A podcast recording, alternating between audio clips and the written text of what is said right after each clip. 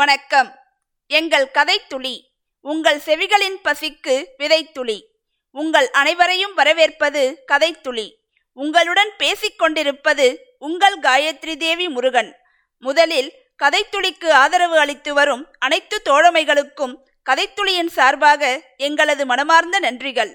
நாம் இதற்கு முன்னர் அமரர் கல்கி அவர்களின் சிறுகதை தொகுப்பிலிருந்து பாலஜோசியர் புலிராஜா மற்றும் கோட்டை என்ற கதைகளை பார்த்தோம்.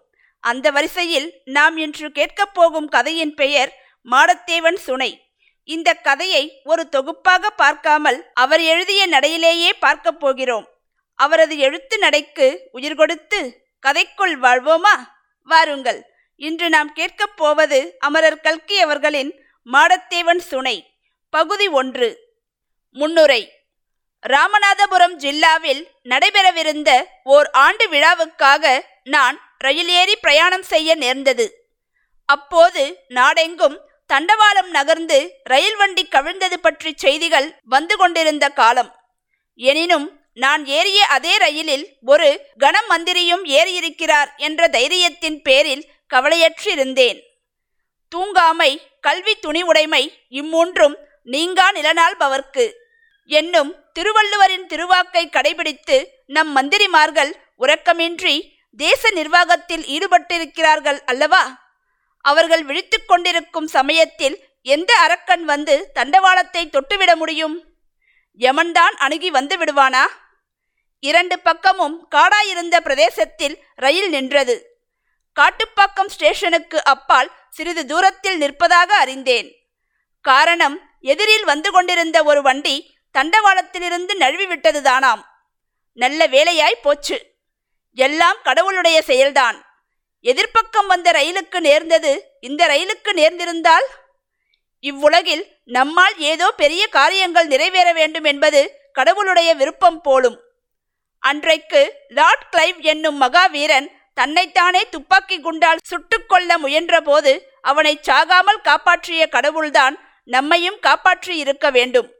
உலகில் எந்த பாகத்தில் எந்த சாம்ராஜ்யத்தை நாம் ஸ்தாபிக்க வேண்டுமோ அல்லது அழித்தாக வேண்டுமோ? யார் கண்டது?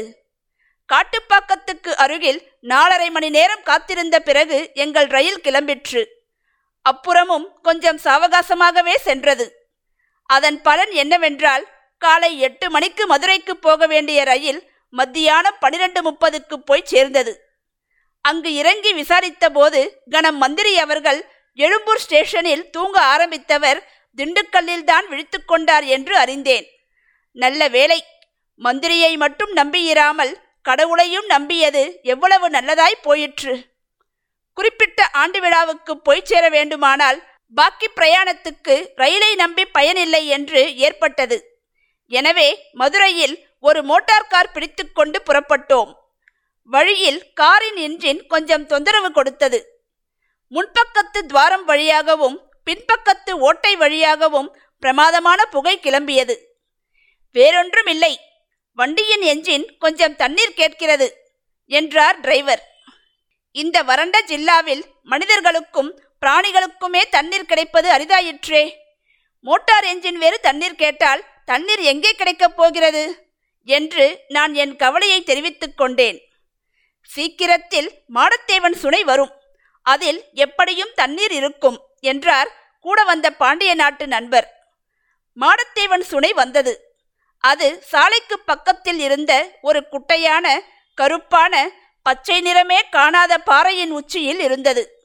அந்த பாறையின் அடிவாரத்தில் ஒரு பழைய கோட்டை ஒரு காலத்தில் இருந்து பின்னால் இடிந்து தகர்ந்து போயிருக்க வேண்டும் என்பதற்கு அறிகுறிகள் காணப்பட்டன. கோட்டை சுவரில் ஒரு சிறு பகுதி கூட உருப்படியாக இல்லை. கோட்டையின் அஸ்திவாரங்கள் தகர்ந்து உருண்டு கிடந்த சிற்சில பகுதிகள் மட்டுமே காணப்பட்டன.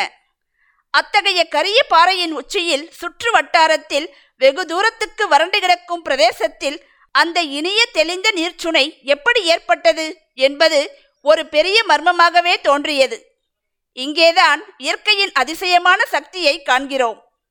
சுனையை பார்த்து அதிசயித்த பிறகு அதன் கரையில் செங்குத்தாக நிறுத்தியிருந்த ஒரு கருங்கல்லின் மீது என் கவனம் சென்றது. கல்லுக்கு அருகில் ஒரு சிறிய வேல் நாட்டப்பட்டிருந்தது. கல்லுக்கும் வேலுக்கும் பூஜை நடப்பதுண்டு என்று சந்தனம் குங்குமம் புஷ்பம் வழிந்தோடியிருந்த எண்ணெய் இவற்றிலிருந்து தெரிந்து கொண்டேன்.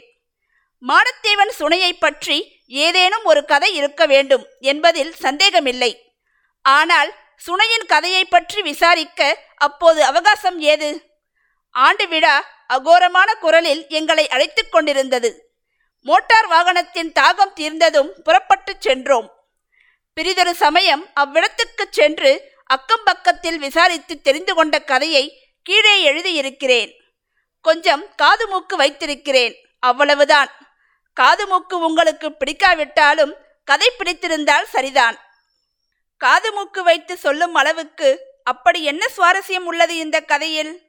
என்பதையெல்லாம் நீங்கள் தெரிந்து கொள்ள வேண்டுமென்றால் இந்த கதையை தொடர்ந்து கேட்க வேண்டும்.